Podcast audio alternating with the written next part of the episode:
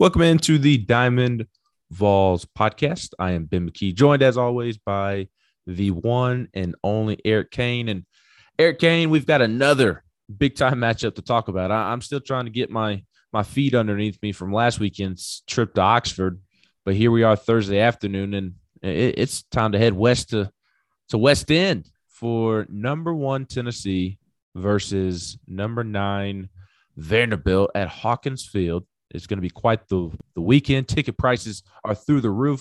Good luck if, if you're trying to find tickets to this game because it is going to be hard to find. And unless you've got Eric Kane type of money, you ain't getting in. So, Eric Kane, how are you, my friend? Well, not many people will have that type of money. Let's just go ahead and put that out there first. But now I'm uh, doing really well, man. It uh, doesn't get any easier, right? I mean, you did a lot of good things last weekend at Ole Miss. Doesn't have to you're not going to be traveling as far this weekend, Benjamin, but uh, getting over there in Nashville, going up against Vanderbilt. It's going to be a clash of two top 10 teams once again, and uh, it should be a good one. National uh, televised games, ESPN2 Friday night, SEC Network Saturday night. So we're really looking forward to that. Should be a fun one. Oh, it's going to be a fun one. And I don't know about you, Eric, but I'm I'm trying to wrap my head around the fact that not only is Tennessee ranked higher playing against Vanderbilt, but they're the number one team in the country. Never yeah. in my life did I think, A, that Tennessee would be number one in the country. But with Tim Corbin at the helm at Vanderbilt, would Tennessee be the top team in the matchup? I, I never thought I would see it. I never did. Yeah, it's kind of hard to believe, right? But uh, again, credit just goes to what Tony Vitello's built, man. Just continues to build and build and build, and you're finally here. And um, there's not been too many series ever for Corbin going into it as essentially the um the lower seed or the underdog if you will. I don't i've been looking for odds today. I haven't seen any odds out there but i would expect them to be in tennessee's favor for you know uh probably the probably the entire series even though it's on the road. I'm interested to see about friday night but um it is kind of mind boggling. But here we are. And this is just another testament that, that Tennessee baseball is here. And uh, gosh, really a chance to put an exclamation point on uh, a really nice two week swing here this weekend if you go down there and win that series. At some point, assuming Tony Vitello continues on this path and turns out to, to stick around at Tennessee as long as Tim Corbin has at Vanderbilt Mike Bianco at Ole Miss, Dave Van Horn at Arkansas. Those programs, when those coaches took over, was where Tennessee was when Tony Vitello took over. And they have completely altered the the the history and the future of those individual programs. And that is something that Tony has a chance to do. And, and I can assure you that Tony takes pride in that opportunity. Like he can stick here and truly build a legacy. I mean, that was one of the reasons why he did not pursue the LSU job harder or the A&M job, the TCU job. He wanted to kind of stay here and and build his legacy because I truly do believe that with the resources, with the recruiting base, Tennessee baseball is a, a sleeping giant. It, it, may sound crazy right now, but I truly believe that again, at, at a place like Tennessee, you have the resources to be a perennial power. You have the recruiting base to perennial perennially bring in top talent across the country. And and you've seen Tony do that. And, and he kind of had some of those comments if you if you really read into them following Tuesday's midweek game, he was asked about his relationship with Tim Corbin, and he said kind of the same as Coach Bianco at Ole Miss. You want to go to a place where you leave a little bit of a legacy uh, he, he joked that he was just worried about getting up tomorrow on time and taking care of himself and then taking care of his players. Uh, but he, but he did say that uh, although he has his hands full, he does admire the coaches like Tim Corbin, like Bianco, that have been around for so long. He referenced Gene Stephenson at Wichita State, who in the 80s and 90s put together some of the greatest college baseball seasons of all time. Uh, and he said the the stadium now at Ole Miss is uh, uh, absolutely absurd compared to what it was. They they don't do that unless they believe in the way the program is being run and the amount of games that are being won too. I'd like to think I get along with everybody in the league equally. I know a couple of the other guys better than I know Coach Corbin, but anytime we've interacted, he's been nothing but kind to me, and I'd be crazy to not have respect for him. So at some point, this this will not be a shock anymore that Tennessee's the the better team. But Eric, I was writing a story for VolQuest that will be turned loose at, at some point Thursday evening or first thing Friday, uh, because this is the first time Tennessee has come into to Tennessee Vanderbilt series as the top team, as the better team, and it, it's astounding when you look at the numbers. This is Tim Corbin's 19th season at Vanderbilt. He's only seen three Tennessee teams, three Tennessee teams in 19 season finish better than fourth in the SEC East. Only three out of 19 years, and Tony Vitello is responsible for two of them in 2019 when Tennessee finished third, and then last year when Tennessee finished first and won the division. Uh, Tim Corbin is 36 and 20 against Tennessee, and he's won 12 of 17 series between the in-state rivals. And I think this is something else that they can prove. Another statement that can be made this weekend.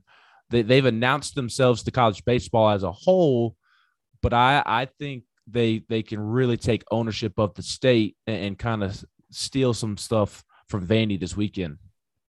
I still feel like, from a national perspective, everybody views Tennessee as not a fluke that you got to Omaha last year because I mean it's been I mean you you've seen Tony Vitello build and build and build, but I kind of just feel like everybody forgets that this team was a College World Series team last year. It did go to Omaha. It did win the SEC East for the first time in quite some time. Um, I mean, hey, correct, correct me if I'm wrong. I mean, it was voted fourth in the preseason polls for the SEC East this year. Um, and you're right. Sooner or later, it's not going to be a surprise any longer. And if Tennessee is able to handle business against a caliber coach like Tim Corbin and, and gets a quality team like Vanderbilt, taking two or three, sweeping, winning this series, however you do it, um, then I truly feel like as the season goes on from here on out, it's it's not going to be a surprise anymore. And maybe it shouldn't already because of what you did against, uh, you know, how you handled your business in, in Houston. I know you lost to Texas, um, but how you handled your business in Oxford, the way you went about it and winning and blowout games. And then, you know, changing gears and winning in a close one on Sunday, right, to finish off the weekend. So,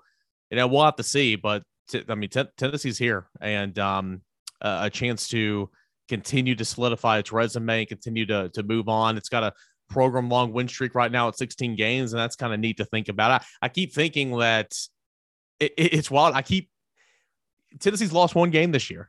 you know, it's Tennessee's lost to Texas. I keep forgetting it's only lost one game this year, and um, it's wild, man. It's been a fun team to watch, fun team to cover, and I'm really, really excited to see how it goes about this Vanderbilt club. That's is a typical Vanderbilt club, really, really good lineup and some uh, some pretty decent arms there at the at the one two spots on the weekend. Me and Sean Barrows, Tennessee's SID, the only two people to witness Tennessee's only loss of the season in person this year. there in Houston to to Texas. That that's what we continue to mention to to one another. Uh, but I, like I said, I, I think well, good for you has... guys. It was lost. So I, I, guess you could say that you've seen what, uh, what 20, 30, what's the record? You, you, you saw the other 22 wins though on the season. So that that's okay.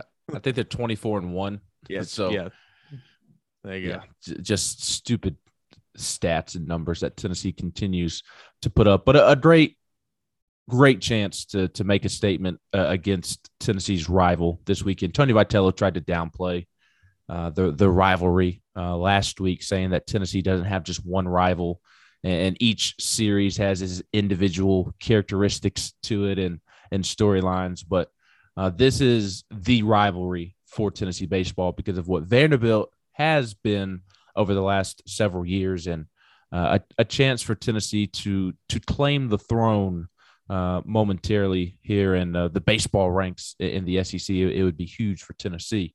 Uh, looking at the midweek, uh, do want to mention that Jared Dickey, Tennessee received good news on Jared Dickey. Uh, Sunday after the game, Tennessee was very concerned about uh, his his long term health for the remainder of the season. Uh, early in that weekend at Ole Miss, he he jumped up at the wall and, and tried to catch a ball, and uh, his foot kind of got stuck on the padding out in the outfield, and that uh, caused a shin injury that that didn't cost him any playing time. But on Sunday, when he got hurt, they thought that that was kind of what was bothering him. But uh, they they thought it had crept up into the knee, and turns out that it was not. It's just a deep deep bone bruise on his foot uh, from rounding the bases. And I know the GQ got a kick out of the way I described the the bases uh, the the other day. Uh, but the the bases, Eric, were thicker than than your average base and, and harder than than your average base. Uh, so uh, there's a belief there that that the bags at Ole Miss uh, contributed to uh, Jared Dickey getting hurt there, and and just thankfully for Tennessee, uh, he's not going to miss a ton of time. Uh, he, he's kind of available this weekend. It, it, it comes down to a pain tolerance for for Mr. Richard Dickey, and his first name's not Richard. I just threw that in there because his last name's Dickey. But uh, it, it's a pain tolerance for for Jared, and he, he's available to pinch hit, maybe DH. But I, I just don't see when, when, you have an option like Seth Stephenson uh, or even Christian Moore. Uh, Tony mentioned Tuesday after the game that they've thrown Christian Moore out in left field. When you have other options like that, why force it with with Jared Dickey? I know they would love to have his bat in the lineup. He's been terrific. Thank goodness for them that he won't miss the the rest of the season. But just there's no need to really push it. And the way he handled uh, Drew Gilbert, uh, Drew Gilbert here the last couple weeks, I don't know if he'll be that cautious with him. Um, but going to be cautious no matter what. So why rush him back and you have all these options? Again, we talk about it every single show. You know, we talk about it every week. Tennessee is set up and in position that's got quality of depth, and you can put a different a number of different guys out there, move some things around. Christian Moore, you mentioned him. He uh, he took over the leadoff spot in that midweek game. We'll see if that's going to stick this weekend, but um, you have options and all that. Uh, so you know we'll we'll we'll see exactly what happens there. Um, the uh, I was going to say something, but uh, but I forgot. But um, the you know Kyle Booker too. He made a pinch hit. He made a return with a pinch hit uh, opportunity there in the midweek, and you know potentially you might know more than me on his status about being able to play the field.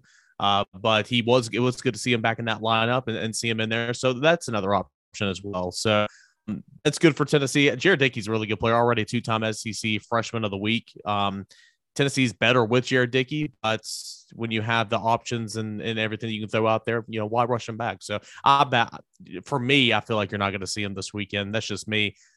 Bone bruises suck. I mean, they, they do. Uh, they they hurt. They sting.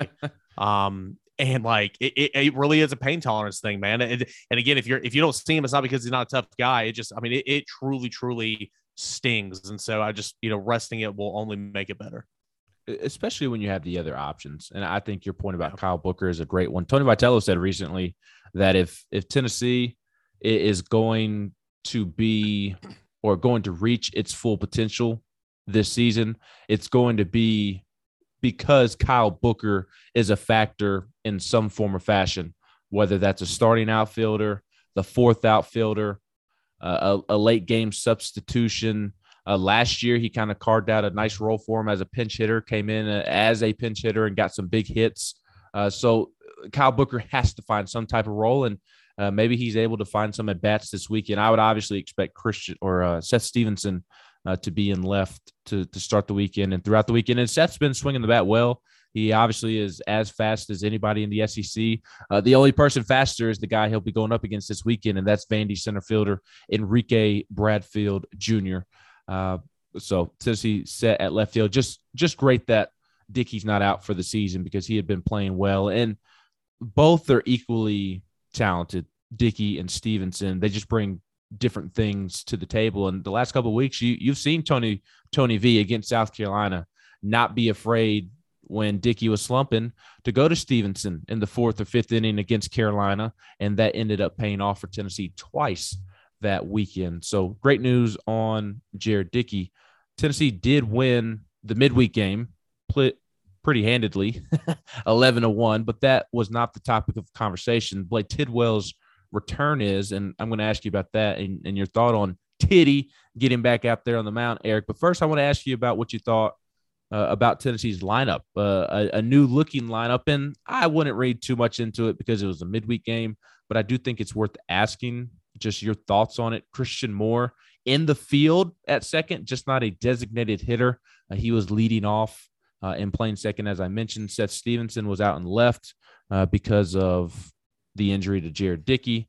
Uh, but also, mm-hmm. you had Blake Burke started DH, and I thought it was great. Th- this is really the one that doesn't need to be read into too much. Is Charlie Taylor starting at catcher?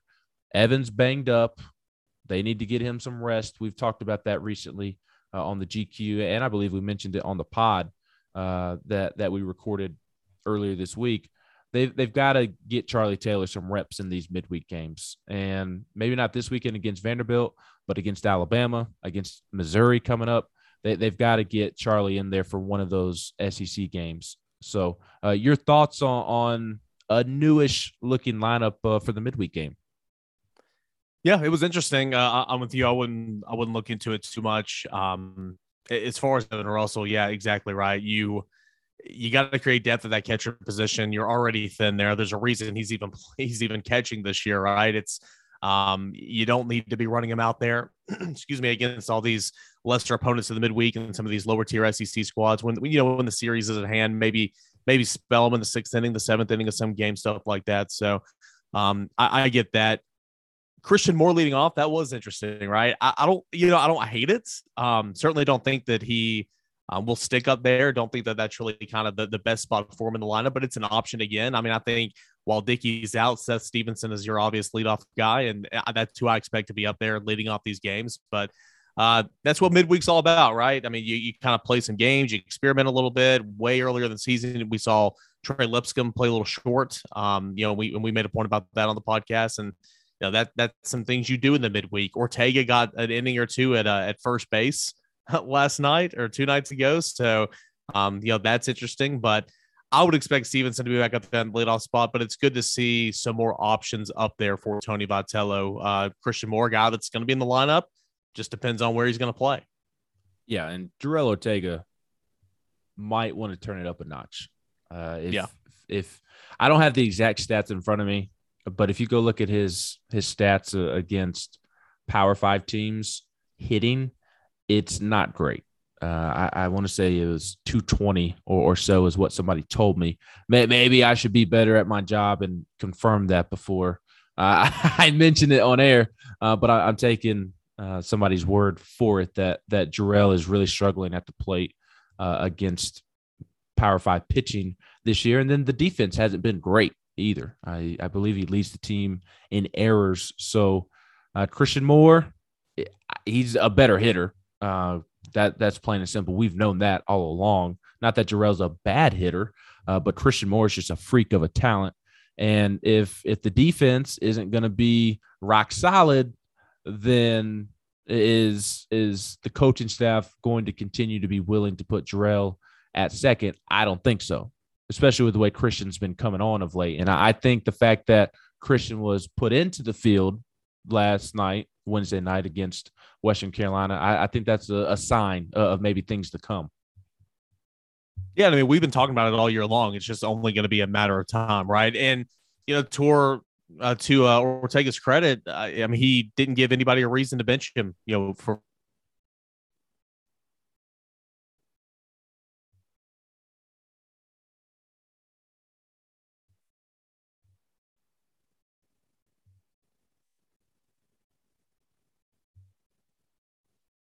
At, at, the Keystone spot. We'll have to see. But again, um, if it doesn't work out with Moore, you you like Ortega there because that that that's what's got you to this point essentially, and he's he's certainly played a big contribution on this team. So uh, depth, depth, depth. That that's a great thing for Tony Vitello. Other news and notes before we dive into Blade Tidwell. Uh, just mentioning the the midweek win in passing. Uh, Christian Moore continues to to swing a, a hot stick. Uh, hit a a home run on the first pitch of the game that was an absolute bomb, uh, a bomb of, of all bombs. I believe it carried 434 feet, and he and Blake Burke was just, I mean, they carried the offense. Yeah, I know it's Western Carolina, but the, the two freshmen combined uh, to go four for eight, had six RBIs, had a homer, a double, and a run scored. Uh, so they they led the way. Uh, freshman Wyatt Evans even got in. Uh, Tennessee used seven different pitchers uh, on the mound. Zander Sechrist, he he got the start uh, and and wasn't as crisp yet again for a second straight week, but uh, did not allow a, a run, uh, though he did allow four hits through 42 pitches, over 2.2 innings of work. And, and Kane, I want to mention this the crowd was unbelievable. 4,607 were in attendance.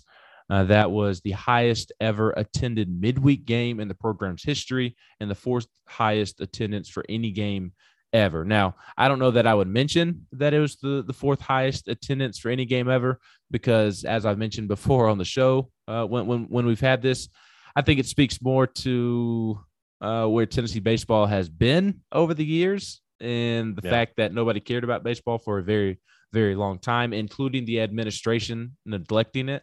Uh, but still, a, a cool note. Uh, it, it's just to me, it's sad that a midweek game over Western Carolina is the fourth highest attended game ever. I don't care if Tennessee's the number one team in the country or not. A midweek game should not should not be in fourth place of, of all time attendance, and it broke the previous record set last Tuesday against Butler. I, I know people have Tennessee baseball fever right now, but still, I, I, think it's an unfortunate reminder of how baseball was neglected for just so long. But look, man, it took me 50 minutes to park, and I am not exaggerating. I, I got there at, at 5, 5 10 for 5 30 first pitch. And in hindsight, okay, yeah, I should have gotten there earlier. But that's what time I get there every year, have been for the last five years. Uh, that's what time I always get there for a midweek game, and I never have the issues that I had yesterday. I mean, it was like an inning and a half had already been played when I sat down in my seat. It was 5:55 by the time I got to my seat. I had to park all the way over in front of Thompson-Boling Arena. That the parking was so uh, uh, atrocious. So uh, the the crowd last night was terrific. I mean, I, like on Saturdays, whenever there's home baseball and like lady ball basketball or obviously men's basketball, it is hell trying to find a parking spot. So I hear you there. Um, that is that that's awesome for a midweek game, and I'm glad you brought up the the note about Butler from last week. I mean, that just that broke a midweek attendance record from last week. I would expect it to be broken again at some point this season. Um, that's awesome. You're right. Tennessee, everybody's got Tennessee baseball fever right now, but it's a fun environment. And I mean, if the wind would stop freaking blowing, it's insane right now. Um, you know, it's it, it's a great atmosphere over over at uh, Lindsey Nelson Stadium for a midweek. So why not go out there? Um, and plus, you know, Tennessee's going to play a bunch of, uh, as my voice cracks, Tennessee's going to play to win every single game. Yeah, sure, you'll experiment a little bit in the midweek, but you know, outside of pitching, it's it's not like you're just throwing in the towel whatsoever. You're going out there and you're still putting up 10 plus runs and and trying to get the best out of it. So um I love the fact that you missed the first inning and a half. I did not know that until just now. So that uh that that made me laugh uh, for sure because I've been there, except I get there early and I try to do my job better than you. Uh, except where were you last night? Last night. I was watching the game from the crib. Oh, okay, okay. Uh, and, what'd you think also, of? Uh...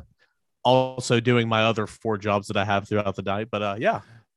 Uh, you should have come over to Lindsey Nelson and and, and done it from a, a windy uh, Lindsey Nelson from your crib. What'd you think of Blade Tidwell's return? He pitched an inning, pitched the sixth inning, greeted by a triple, then a double, did allow one run, and then after an error uh, by Trey Lipscomb, he came back with back-to-back strikeouts to get two outs with runners on the corners, and then got a pop up to center to end the inning. Twenty pitches, thirteen were strikes. What'd you think of his outing? I mean, this might sound crazy, but I, I, love the outing. Um, sure, you want to go out there and strike out the side and you know hit hit mid nineties and all that. Sure, you're yeah, that's what you want, right? But I mean, let's be real. He's, he hasn't pitched this year, right? And I don't care how good you are. I don't care how good your stuff is. You know, it's it, it's it's a daunting task getting back out there after missing all this time, especially with how the team's playing right now and how the team's pitching. So, I mean, it didn't it didn't please me to see him get rocked there initially, but he did. What did please me was how he responded. I know Tony Vitello was really excited about that um, post game whenever he uh, when whenever he talked to you guys, and I mean, give Blade a lot of credits: a triple, a double, an error. Um, you give up a run, come back, and you know get two strikeouts and do some pop outs and exit one inning after only 20 pitches. So great recovery. It's a start. And, um, you know, that, that initial shock factor, maybe, maybe it's over with now because again, it's, it's kind of hard to, I mean, you could have gave up back to back home runs. I get that, but I mean, he got hit hard there uh, as soon as he got in there, and but he settled down, and that was that was really great to see. So, uh, good first outing for him, good recovery, and uh, the inning didn't get away from him. It certainly could have, and uh, excited to see what he does the next time he takes them out. I liked what I saw given the circumstances. It was it was basically a spring training outing. The the results did not matter. What you wanted to see was the velo and you wanted his shoulder to feel fine afterwards. And all indications are that his shoulder felt fine afterwards. He was touching 96, 97. Now he was sitting more 94, 95 consistently, but he, he was up to 96, 97, and, and that will continue to improve uh, as he progresses and and gets back. So uh, I thought it was terrific, and I mean the the triple that he gave up, it's, it's because he left the fastball uh, right over the middle of the plate, and credit to uh, the Western Carolina hitter that that smoked it, and, and then Tony Vitello really talked highly of the the kid after him that that hit the double uh, said that he's one of the best hitters in the country, regardless of what team he plays for. Blade made a nice 0-2 pitch on, on a slider, and the kid just was a better hitter than than Blade's 0-2 slider was. Now, uh, Blade said he missed with the slider, but Tony V kind of took up for him on the slider. I did think it was funny that uh, Tony said his first two pitches sucked. word for word. Hilarious. uh, but but after that, he got rolling. So I mean, Blade pretty much said the same thing. Uh, so I, I, thought it was really good to see Blade back on the mound, and uh, he he's going to be out of the bullpen for the foreseeable future. They're going to work him back up to eventually be a starter, uh, and those decisions that will need to be made will be made when that time comes. And Eric, I think that's the the way uh, to go about doing it. Yep, I would agree. I mean, why th- th- there's so much can happen uh, between now and then, right? Uh, maybe one of the starters starts to struggle a little bit. Um, gosh, God forbid somebody maybe get hurt or something. So no sense in making making any time of decisions right now. I mean, you can you can forecast a little bit. I mean, coaches have to do that, but uh, just see how it plays out, right? Uh, sports has a funny way of uh, playing out the way it needs to, or playing out, uh, you know, in some you know way, shape, or fashion. So Tidwell will be back, and he will be starting uh, at some point, but we'll just have to see exactly what that looks like when the time comes. But as you pointed out earlier this week, I mean, it's just going to be such a luxury to have four guys you can count on to go and postseason play SEC tournaments, uh, you know, regional stuff like that. When you have to go out there and play and rely on some big time guys to go and win some games to advance on, um, it's gonna it's gonna be great to have four guys that can eat innings and can do it in an effective manner, uh, like the three starting right now, and of course Blade Tidwell looking ahead to this weekend, Eric and I won't break down the weekend as as much as we have the past two weeks for for South Carolina and Ole Miss because we were joined by Max Hers of one to two five the game in Nashville. Uh, he calls games there on SEC Network Plus. Uh, call calling the Vanderbilt games and uh, for anybody who's listened to the Diamond Vols podcast since I, I started it a couple years back, uh, you'll remember Max from from last year. Very insightful uh, does a great job of of covering uh, Vanderbilt a, as a broadcaster, and and he he provided us some great insight uh, on Vandy, giving us a, a scout of Vandy. So uh, we won't break down Vandy as in depth as we did Carolina and Ole Miss. We'll we'll leave it up to the expert. But Eric, when you look at this weekend, what are some key matchups that you're circling or or paying attention to that Tennessee needs to win in order to win the series. Yeah, containing uh, first and foremost that lineup is really really good. No surprise there. Uh, Dominic Keegan is leading the the team in, in average, hitting uh, about 420. I think the I think his uh yeah it's right here 419. So uh, swinging a hot bat, of course, leading the team in hits, leading the team in um, a lot of different areas offensively. Second on the team in home runs, he's got five, only to Tate uh, Kolwyck six on the season so far. So um, Dominic Keegan's a really, really good player. So I would start there. But of course, the most intriguing guy in this lineup is always going to be Enrique Bradfield Jr., a perfect 16 of 16 on the season and stolen bases. I know that Evan Russell has been a point of conversation so far this season in terms of base runners against him. You and I have talked about it's not just Russell, it's the whole staff and how the battery is working together. Um, regardless of who you know you know who, who you point the finger at hey be ready this weekend because you will be tested. You will whenever we're talking about the standard of the struggles of the uh, managing the runners on base the, the run game it's always uh, you know bradfield jr is going to run every single time he gets on base. Well here you are. He is here and that is going to be a challenge. So without a doubt it's it, it starts with him and then it, you know how you going to deal with some of these other guys in the lineup like keegan and and uh, you know Kolwyck and and some of these other guys that are, are doing really really well for um, uh, for Vanderbilt. So that, that's a couple of things I'm looking for. And then of course my number three, we can get to this here in a moment. Who's going to start Game Three for Vanderbilt? Uh, very very intriguing. They uh, kind of had a I'm not even gonna call him an opener because it wasn't really an opening start whatsoever. It was uh, Cunningham who started last Sunday's game, um, his first start of the season, and I believe he went over. I think he went three innings and a third. Yeah, three innings and a third. Gave up two runs, four hits.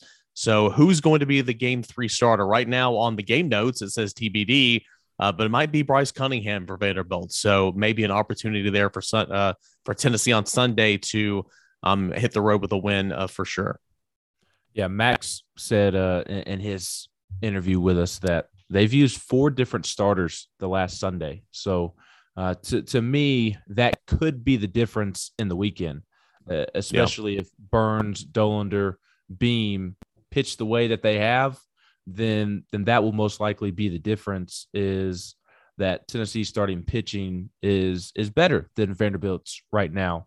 Uh, Burns on, on Friday night is going to be a, a, lot of fun uh, in in his matchup, and same with Dollander on Saturday and and Beam on Sunday. That that's kind of what I'm circling. I, I'm I'm circling the running game as well as you discussed, but just for the sake of not repeating what you said, um, Tennessee's starting pitching has to do what it has done to this point, and also like Tennessee's lineup has to take advantage of some inexperience on the mound. I'm real curious to see how Saturday goes uh, Carter Holton is going to be on the mound for Vandy. He's a freshman, and the inexperience of Holton is what bit him in the butt last week against South Carolina. But he's a lefty, and we've seen Tennessee struggle against lefties. So, does the inexperience play a factor yet again in, in Tennessee's favor, or does does him being a lefty get to Tennessee? That that's something I'm keeping an eye on. But Chase Burns versus Chris McElvain on on Friday, the the numbers for both guys are gaudy, and that's going to be a low scoring game. I would be surprised if it isn't. And and then like you said, who who who pitches on Sunday? That that is a huge question yep. mark for Vandy. And Tennessee has the advantage because you know you're going to roll with Drew Beam out there. Uh, so I have confidence in Tennessee starting pitchers, but the bullpen needs to to, to tighten up just a little bit. Uh, I'll be curious to see if Camden Sewell continues to be the top guy out of the pen. I, I think he will be. And and I've maintained that I think Camden is going to be all right.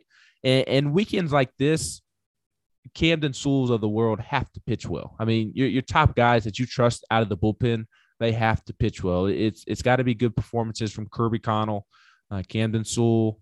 Uh, I'm interested to see if Ben Joyce's role expands any, if he pitches more than he has been. I think Blade will pitch an inning this weekend at some point, maybe a little bit more. Where does that come into play? How effective is he if, if it's in a close game against more legitimate competition in Vanderbilt than Western Carolina? Uh, so I, am really keeping an eye on the bullpen. Uh, as far as Tennessee's lineup, I mean, I, I just kind of expect them to mash at this point. I mean, they'll have off games. They haven't yet, but they they will at some point. Uh, so I, I just kind of expect them to to do their thing this weekend, just with how much talent, how much depth they have, and uh, a lack of experience on the mound for for Vanderbilt or uh, lack of solidified roles within that Vanderbilt pitching staff. I expect Tennessee to to have the advantage with the bats, and and if the pitching does what what it has been or did against Ole Miss, then Tennessee should win this series. Yep, I would agree. And uh, again, you may know more than I do on this in this regard, but having pitched an inning on a Wednesday, would Titty even be available to go and throw an inning on Friday? Normally wouldn't be a big issue at all. But right now, when you're coming back from shoulder soreness and the injury that he suffered, maybe Friday he's out. Maybe it's just a Saturday or Sunday type thing, uh, potentially. But uh, you're right. The, the Sunday advantage, you just you just can't help but think it's in favor of Tennessee because not only do you have a guy that you can count on on Sunday, I mean, you got a guy that's contending for SEC Freshman of the Year pitching on Sundays, just like last year uh, in Drew Beam. So taking advantage of that with the inconsistencies there uh, for his counterpart on the mound for Vanderbilt on Sunday, that will be big. Just looking at this Vanderbilt lineup again, very much like Ole Miss. I mean, hitters, uh, you've got seven of the nine guys in, or excuse me, six of the nine guys in this lineup hitting 290 or better. Um, 307, 337, 348, 375, 419. Um, just a really, really good hitting lineup. But again, um, Tennessee can hit with the best of them. We've seen that. We've seen the power travel. We spoke on that earlier this week as well. So uh, just another really good opportunity. I think Tennessee's bats will, will be just fine. Um, I, I, I like you. I would give the advantage to Tennessee's bats considering what they've done um, so far this season, and just another good opportunity to, uh, to to see what they've got. And I also echo your thoughts on Camden Sewell. He would still be my first option because you know what he can do for you and you know what he has done for you. But sooner or later, there's going to be more defined roles uh, in that bullpen more than there already are right now. And maybe this weekend you'll start to see a little bit of that as well. So, really, really looking forward to it. Let me ask you this on our way out the door. How convicted are you about Tennessee winning the series or Ole Miss winning or uh, Vanderbilt winning the series? Because with Ole Miss last week, you and I were were pretty confident in in Tennessee winning that series because of what we did not see in Ole Miss's pitching staff. We were not very high on Ole Miss's pitching staff, so we felt really good, really confident that Tennessee was going to take two of three in Oxford. I I don't have a strong conviction either way this weekend. I would pick Tennessee to win because Tennessee is the best team in the country, and I'm not going to pick against the best team in the country uh, because they are the best team in the country. Nobody's better than them. So uh, I'm rolling with Tennessee uh, for that reason. And then legitimate reasoning, I, I again, I think Tennessee has more pitching. I, I, think that will be the difference. But I don't feel as strongly about Tennessee winning this series as I did last weekend. I, I think this is by far a more evenly matched up two teams going up against one another. I, I think Vanderbilt is kind of laying in the weeds, and, and, that feels weird because you don't hear that from Vanderbilt baseball all that often. I, I don't remember the last time Vanderbilt was ever laying in the weeds. They lack that one like star on their team. Everybody knows who Enrique Bradfield Jr. is, but I, I don't know that he's a bona fide star. He's one of the best players in the league, but not a whole lot of people talk about him maybe as much as they should. I don't know. Maybe that's a, a me thing. But uh, for me, Eric, I don't feel as strongly about Tennessee winning this weekend as, as I did last weekend. Well, we we um I, feel like almost you got to stay consistent, right? Because we're like, uh, you know, we'll see, like Tennessee's chances, maybe two, you know, maybe uh, maybe two games to one in the series against Ole Miss. We're, I mean, I was the entire time heading into Ole Miss saying, if you you know you go four and two, that's awesome. You go three and three, you know that that that's good, right? So maybe I should say Tennessee's just going to drill them so that I can uh, you know kind of flip a, a little reverse psychology there. I don't know, but I'm with you. I, I think this is going to be a really, really good series. And to your point, too, about Vandy just kind of sitting in the weeds, you're right. D1 baseball has got them at number nine in the country. They were fourth last week. They dropped two of three after winning 10 to 1, 10 to nothing, something like that on Friday of last week to South Carolina. You know, Vanderbilt is just waiting just to get back out there, right? Um, and they probably like it this way, right? I mean, all the talk is on Tennessee, a team that Vanderbilt's not taken seriously in the grand scheme of things in quite some time. So I think this is going to be a very, very good series with two uh, good baseball teams. But I'm with you, man. There's no reason. I said this after after the Ole Miss series. I know, uh, um, you know, big big time proclamation right after that sweep at number one Ole Miss. There's no reason to pick against Tennessee right now, right? I mean, unless injury or some some major trend, uh, Tennessee's giving you no reason to pick against them in any series right now. Until they do, uh, continue to roll with Tennessee because the way it's hitting, the way it's pitching, uh, especially the way it's getting the, what it's getting from the starting pitching. Um, I just I feel too good about it right now. So I'll pick Tennessee to win this series, but I'm with you. I think this will be. I, I'm not expecting blowouts, twelve to ones, nine to threes, anything like that. I'm expecting some good baseball uh, with Tennessee winning two of the three. And it would not surprise me one bit if Tennessee lost the series. Vanderbilt has the talent to do so. Tim oh, Corbin yeah. recruits nationally, recruits the best prospects throughout the country and that that's both on the mound and in the field. So they, they certainly have the talent to beat Tennessee. And at the end of the day, they're still a top 10 baseball team, if not top five. Uh, so, and, honestly, I, will say this now before it happens. It wouldn't be the worst thing in the world for Tennessee to lose uh, to a Vanderbilt. It, would be better to lose to a Vanderbilt than uh, a Missouri uh, or an Alabama And, not that I'm saying that Tennessee should have wanted to happen. It look losing to your arch rival in Vanderbilt would not be fun. But if it were to happen, I don't think it'd be a bad thing because when, when you're winning, it really masks a lot of your deficiencies. It, it there, there's not as much of an emphasis placed on okay, we need to fix these defensive issues that continue popping up. maybe we need to be a little less of aggressive and more smarter on the base paths. maybe we need to reconsider the roles in the bullpen or, or things of that nature. Maybe we need to consider going to this guy at second or or third or left or, or whatever instead of this guy. Uh, when, when you're winning, you don't really think about those things as much or as intently. So even losing this weekend wouldn't be the the worst thing long term for Tennessee. Uh, because you can kind of sort some of those issues. It, it sort some of those issues out. It would just suck to, to lose to, to, to Vanderbilt because I know from the Tennessee fan perspective, there's not a series on the the schedule that Tennessee fans want more than this one this week. And it's not just in baseball either. I mean, obviously baseball's up there because Vanderbilt is always so good. But anytime you play Tennessee and ba- or uh, Vanderbilt in basketball, anytime you play them in football, always a little something extra, right? So I would agree with you without a doubt. Tennessee's biggest rival, and it's all about how you face adversity, right? Tennessee, how did you respond from adversity? Um, against Texas, well, you won two more that weekend in Houston. How did you uh, respond from um, adversity against Baylor, going down four nothing? Well, you respond by blowing them out there after that rough start. Um, you know, how are you going to survive against? How are you going to respond to this adversity uh, against Vanderbilt? Because you will hit some. I like the way that Tennessee closed the door um, with Redmond Walsh against Ole Miss, but adversity shows how good of a baseball team you truly are. Tennessee hasn't faced much yet this year, but when it has, it's respond to the right way. I think it will face adversity this weekend, and I'm with you there. That is not a bad thing whatsoever because adversity against a good team uh, shows you just exactly how much you're kind of what you're made of. It'll be a fun weekend. I will be there to bring you full coverage. Eric will also be chipping in as he always does a great job in doing so. Uh, Eric may have to come bail me out of jail after I Will Smith the mess out of the Vandy Whistlers. So keep an eye out for that. But as Eric said earlier on the pod, 7 p.m. Eastern, Friday night, ESPN 2, 8 p.m. Eastern on Saturday on the SEC network. And then you'll have to stream it on Sunday at 2 p.m. Eastern. And once again, we'll have full coverage at volquest.com as we tend to do. And Eric and I will be back for another pod on Friday or Saturday or Friday or Saturday. Lord have mercy. Sunday or Monday, I I should say. Whew, I'm telling you, I'm still trying to recover from from Ole Miss. Uh, but without further ado, that'll do it for Eric Kane and myself.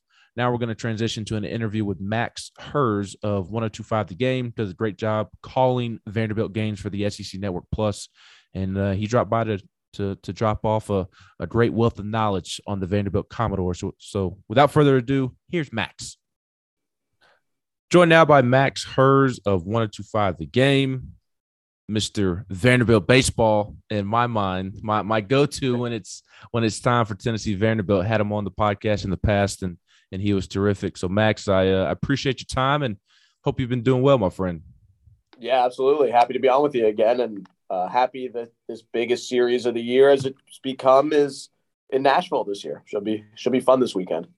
I'm struggling to wrap my mind around the fact that not only is Tennessee the higher ranked team, and not that the rankings really mean anything, but it's fun conversation for for folks like us.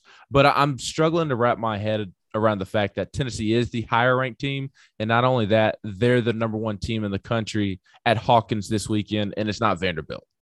Yeah, it's uh, quite a role reversal, and like what a fall off for Vandy to still be anywhere between three and eight in the polls. Like all of a sudden, the Commodores are the scrappy underdogs in baseball. Um, but it it's crazy how uh, I, I don't think the players think about it at all. But this is really the only series, and probably will be the only series all season where I really think about what the teams are ranked. Because normally, even when I'm announcing a game, like I don't even think about what Vandy is ranked. Like it's it's just a given that they're going to be in the top 10 or 15 going into every game and it almost doesn't need to be said. So I think I think it's kind of cool to have to think about that for a change. It is, and it'll be a really fun weekend. I'm sure there will be a nice mix of Tennessee fans in attendance. Uh, the, the ticket prices are absurd. I, am sure you've got the big bucks to to get in there on, on that money on, on that price. But uh, what what has been your thought of Tennessee baseball watching from afar um, this season? I, I, know you're crazy busy keeping up with Vandy and uh, doing things with the Preds as well, but just from afar, and, and I'm sure you've seen Ben Joyce and his 104 mile an hour fastball on social media. Just your thoughts on Tennessee from afar this year? Yeah, the velo leads the way, and I'm really excited by that because I think Vandy does well against pitchers like that. Whereas in some midweek games or seeing some more funky guys in the middle innings of conference play, they struggle with like guys who sit 88, 89 sometimes, which is so funny.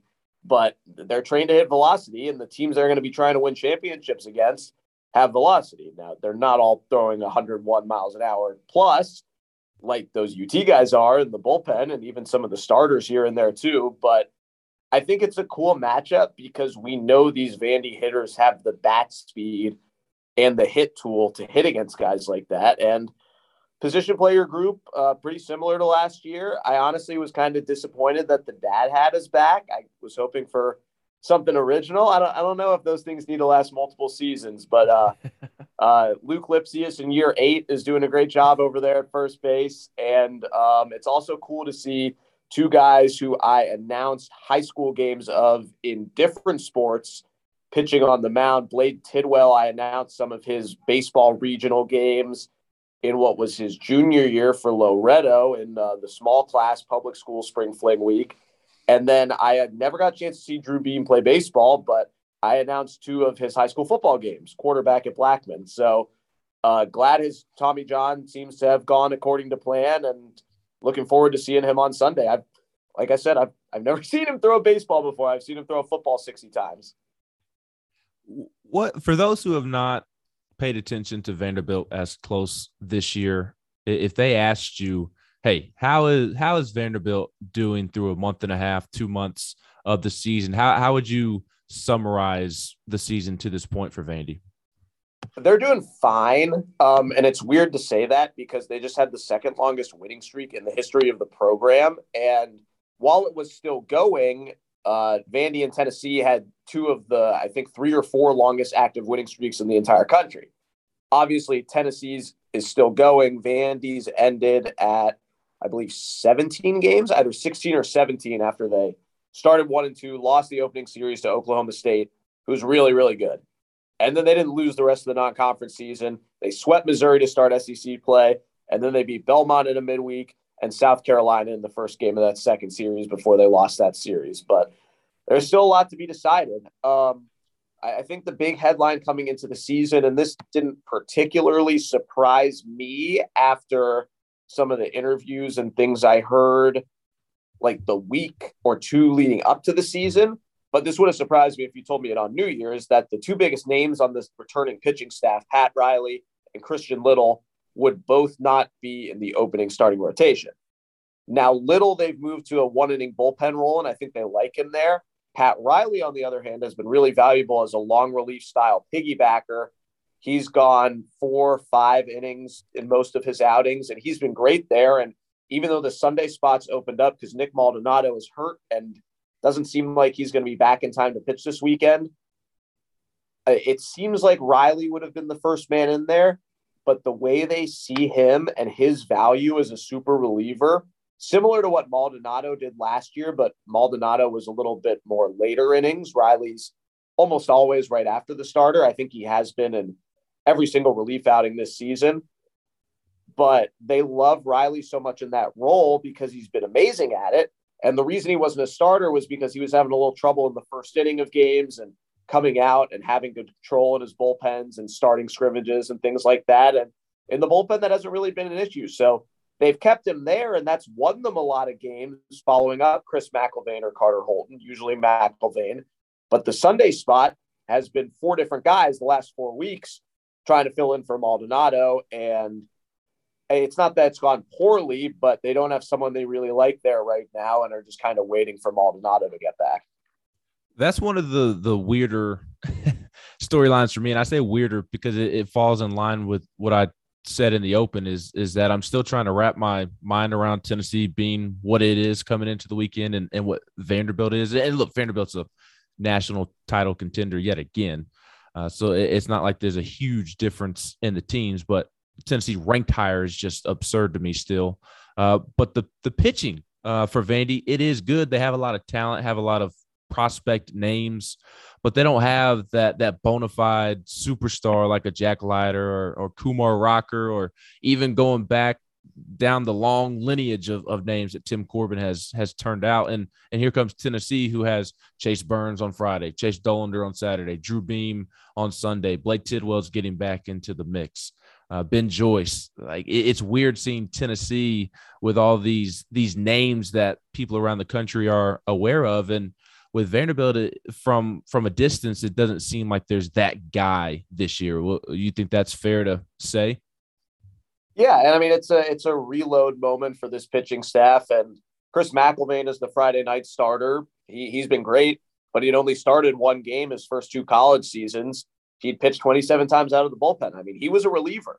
He won multiple innings, a decent amount last year, but they elevate him into that starter's role. He's been great as the Friday guy because he doesn't I don't know, he doesn't bring attention to himself. Like he's he's rabid competitor, hard nosed coming right at you, but not in a super loud way.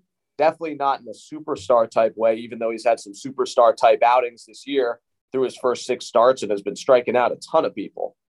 The best pitcher on the staff by the end of the year may be Carter Holton, the freshman who's been in the weekend rotation from the beginning, only the fourth pitcher in 20 years under Tim Corbin to start opening weekend as a true freshman. So it meant a lot that he got to that point alone, but he's been amazing. He almost threw a seven inning perfect game against Hawaii in a doubleheader game on the road. It was his first ever road start. And then the next start, he didn't give up a hit until the sixth inning. And his conference debut, like nice and easy seven shutty, 10 strikeouts, one walk. He didn't allow an extra base hit in that game. And then all of a sudden, this past week, he gets shelled doesn't get out of the second inning against South Carolina. So that skews the stats up, bumps the ERA over four, but he's been really good this year. And Tim Corbin also said earlier this week they think that Holton may have been tipping pitches in that game and that South Carolina had a tell on him because they were on everything. So it will be interesting, one, to hear if they found something. And they they usually will say if they found something. They won't say what it is, but they'll say that they found something. And also, most importantly, how Holton bounces back from that when he pitches against by far the best lineup that Vandy's played this year, with Oklahoma State being second. But I'll take Tennessee's lineup over them.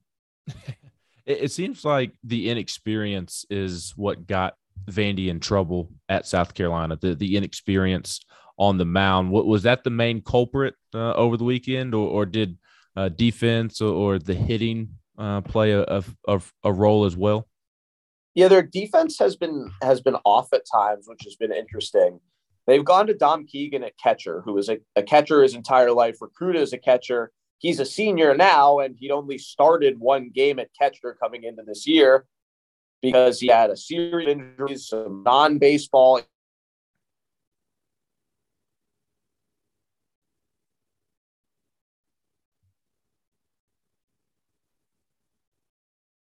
defender, but he's had to relearn the catcher position. I think that's where the defense starts for Vandy. And he's been better the last couple of weeks, but he had some bad throwdowns to second in non conference games. He's had some trouble receiving the ball. Vandy's gone to a different receiving style behind the plate this year with a, a new assistant coach coaching the catchers and Tyler Shoemaker. And they knew it would be an adjustment, but they've placed an even heavier emphasis on pitch presentation. And that's just kind of changed the way that these catchers do it. And the only two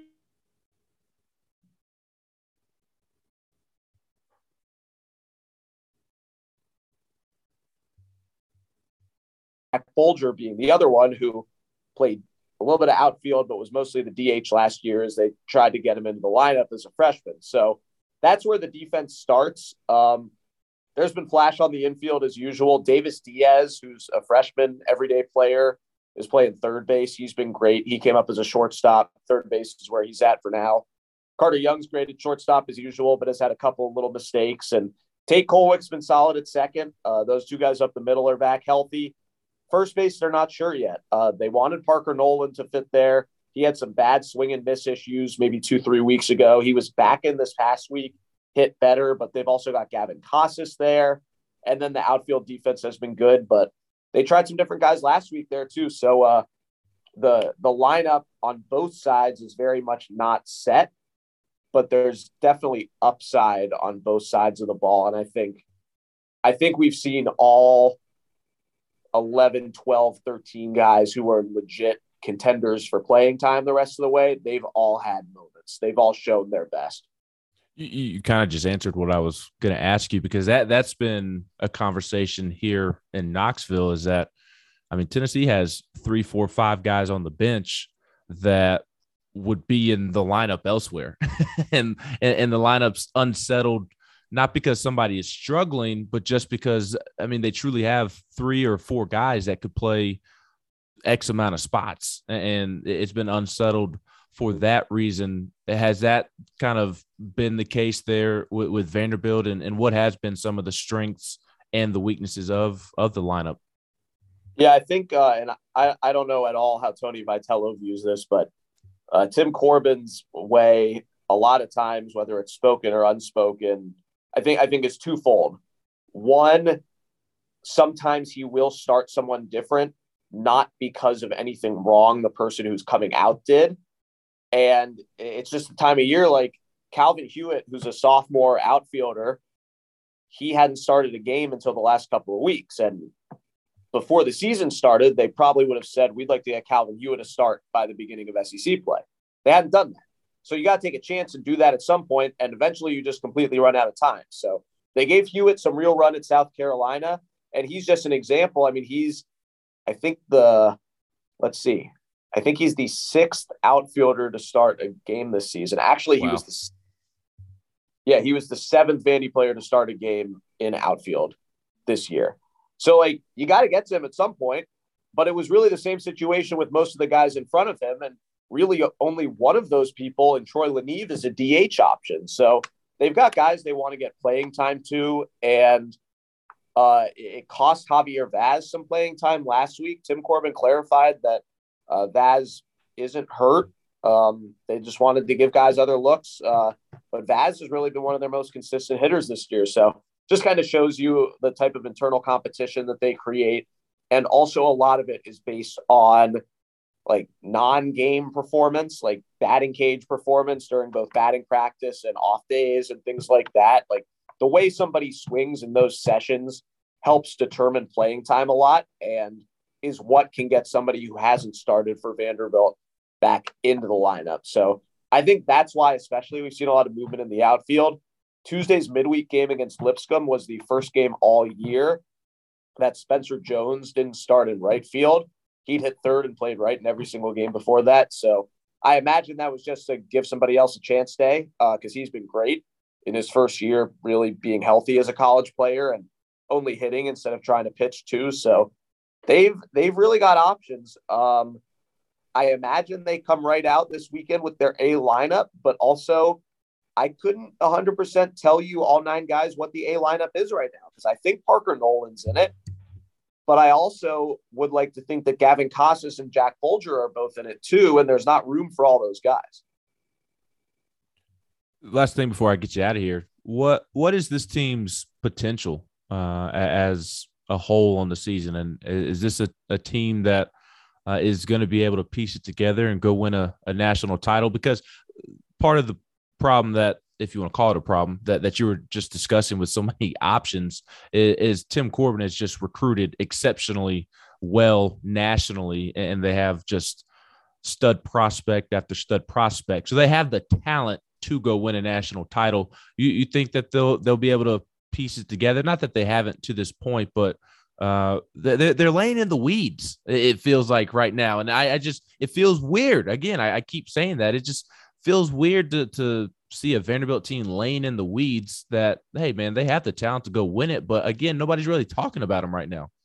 Yeah, there's there hasn't been in the last, I mean, maybe even 10 years to be even generous, 10 years going back. And at least five to 10 years going forward as you try and project what this program is going to be like under Coach Corbin longer term. Every single team in that window has a more than realistic chance to win a national championship. And this team is, of course, no exception. And it's just about uh, who who steps up when they when they shorten the pitching staff, how good those top six, seven, eight guys are, and what that group looks like. And uh, they, I, I, will give them this, and a name I haven't mentioned yet in this interview. They have, and you won't see them this weekend, but they have a big piece that's been essential to all of their deep teams, which is a consistent midweek starter to help them win basically every midweek game. And come SEC tournament time, start for you on that Tuesday single elimination or Wednesday if you're in the top four, and then start a potential fourth elimination game of the regional and then in a super pitch sometime. Who knows? And then in the College World Series, probably pitch an elimination game. And that's Devin Futrell, who's a freshman lefty. He's been great so far as the midweek guy. And last year they had Christian Little in that role.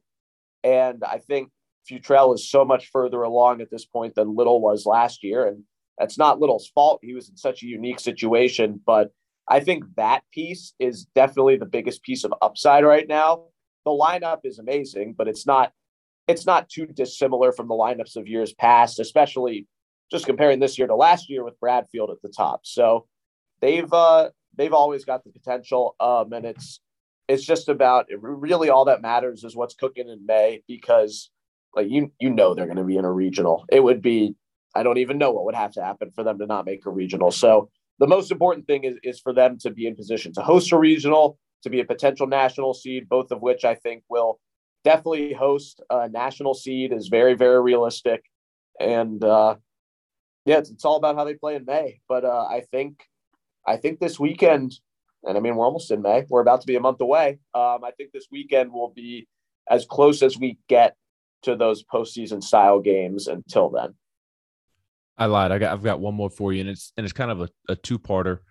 A, do you have a, conviction about this weekend one way or the other? I do not. I i mean i i would lean tennessee just because i think tennessee's the best team in the country. And if i think they're the best team in the country i'm, I'm not going to pick them to lose.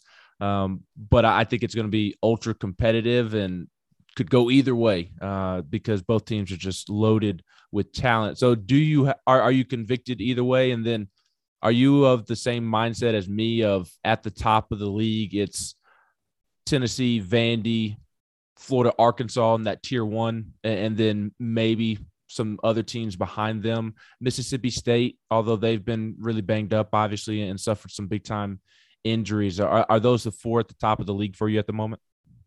Yeah, I'm I'm with you on both. I'm not convicted on this weekend. Um, I I envision low scoring games, but I feel like we'll get at least one that take seven, eight runs to win. And for the league, I the only thing I would I don't know, I kind of want to put Ole Miss in there, but I don't like their uh, pitching. I don't like their pitching. That that would be the only one I'd add. Um, but I'm I've always liked Arkansas. Um, it's good to see on the Florida front. It's good to see Jud Fabian doing his thing again too. Like my big fear for him was he was going to follow the same path as Austin Langworthy, which is fall off in your junior year and never come back to what you were. Um, and it seems like he's avoided that, which is good. Uh, yeah, I, a lot can change, but I, I think, I think I agree with you. I'll, I'll let you talk me out of Ole Miss. Yeah, keep them out. You got me, Ben. Look, they've they've got the lineup to to go do some really big things. It's just if they don't have some pitchers step up and and really start performing, then I, I don't see them making it very far. I, I, would be very surprised if if they made it to Omaha. And with their current pitching, it, it wouldn't surprise me to see them lose in a regional. So I I, I love their lineup. I just I, I don't think that they have any pitching. I, I was very unimpressed by their pitching uh, this weekend in Oxford, and even going into the series, just looking at them on paper, I, I was convicted on thinking Tennessee was going to win the series in Oxford just because of what I saw pitching wise on, on paper. But they definitely have the the sticks to to yeah. swing their way to Omaha if need be. Tennessee definitely has an easier schedule too. if you're looking at just Tennessee Vandy and who they play in the West, I'd say Tennessee's got the best possible layout, and Vanderbilt probably not the absolute worst it could be, but it's pretty close in terms of the challenges they have to face. And uh, last last two weekends of the regular season for Vandy are, I guess, two of the last three are Arkansas and LSU. So those will be big. Where you at? Class is over. It's it's playoff time. Let's see what this team really is. Weekends.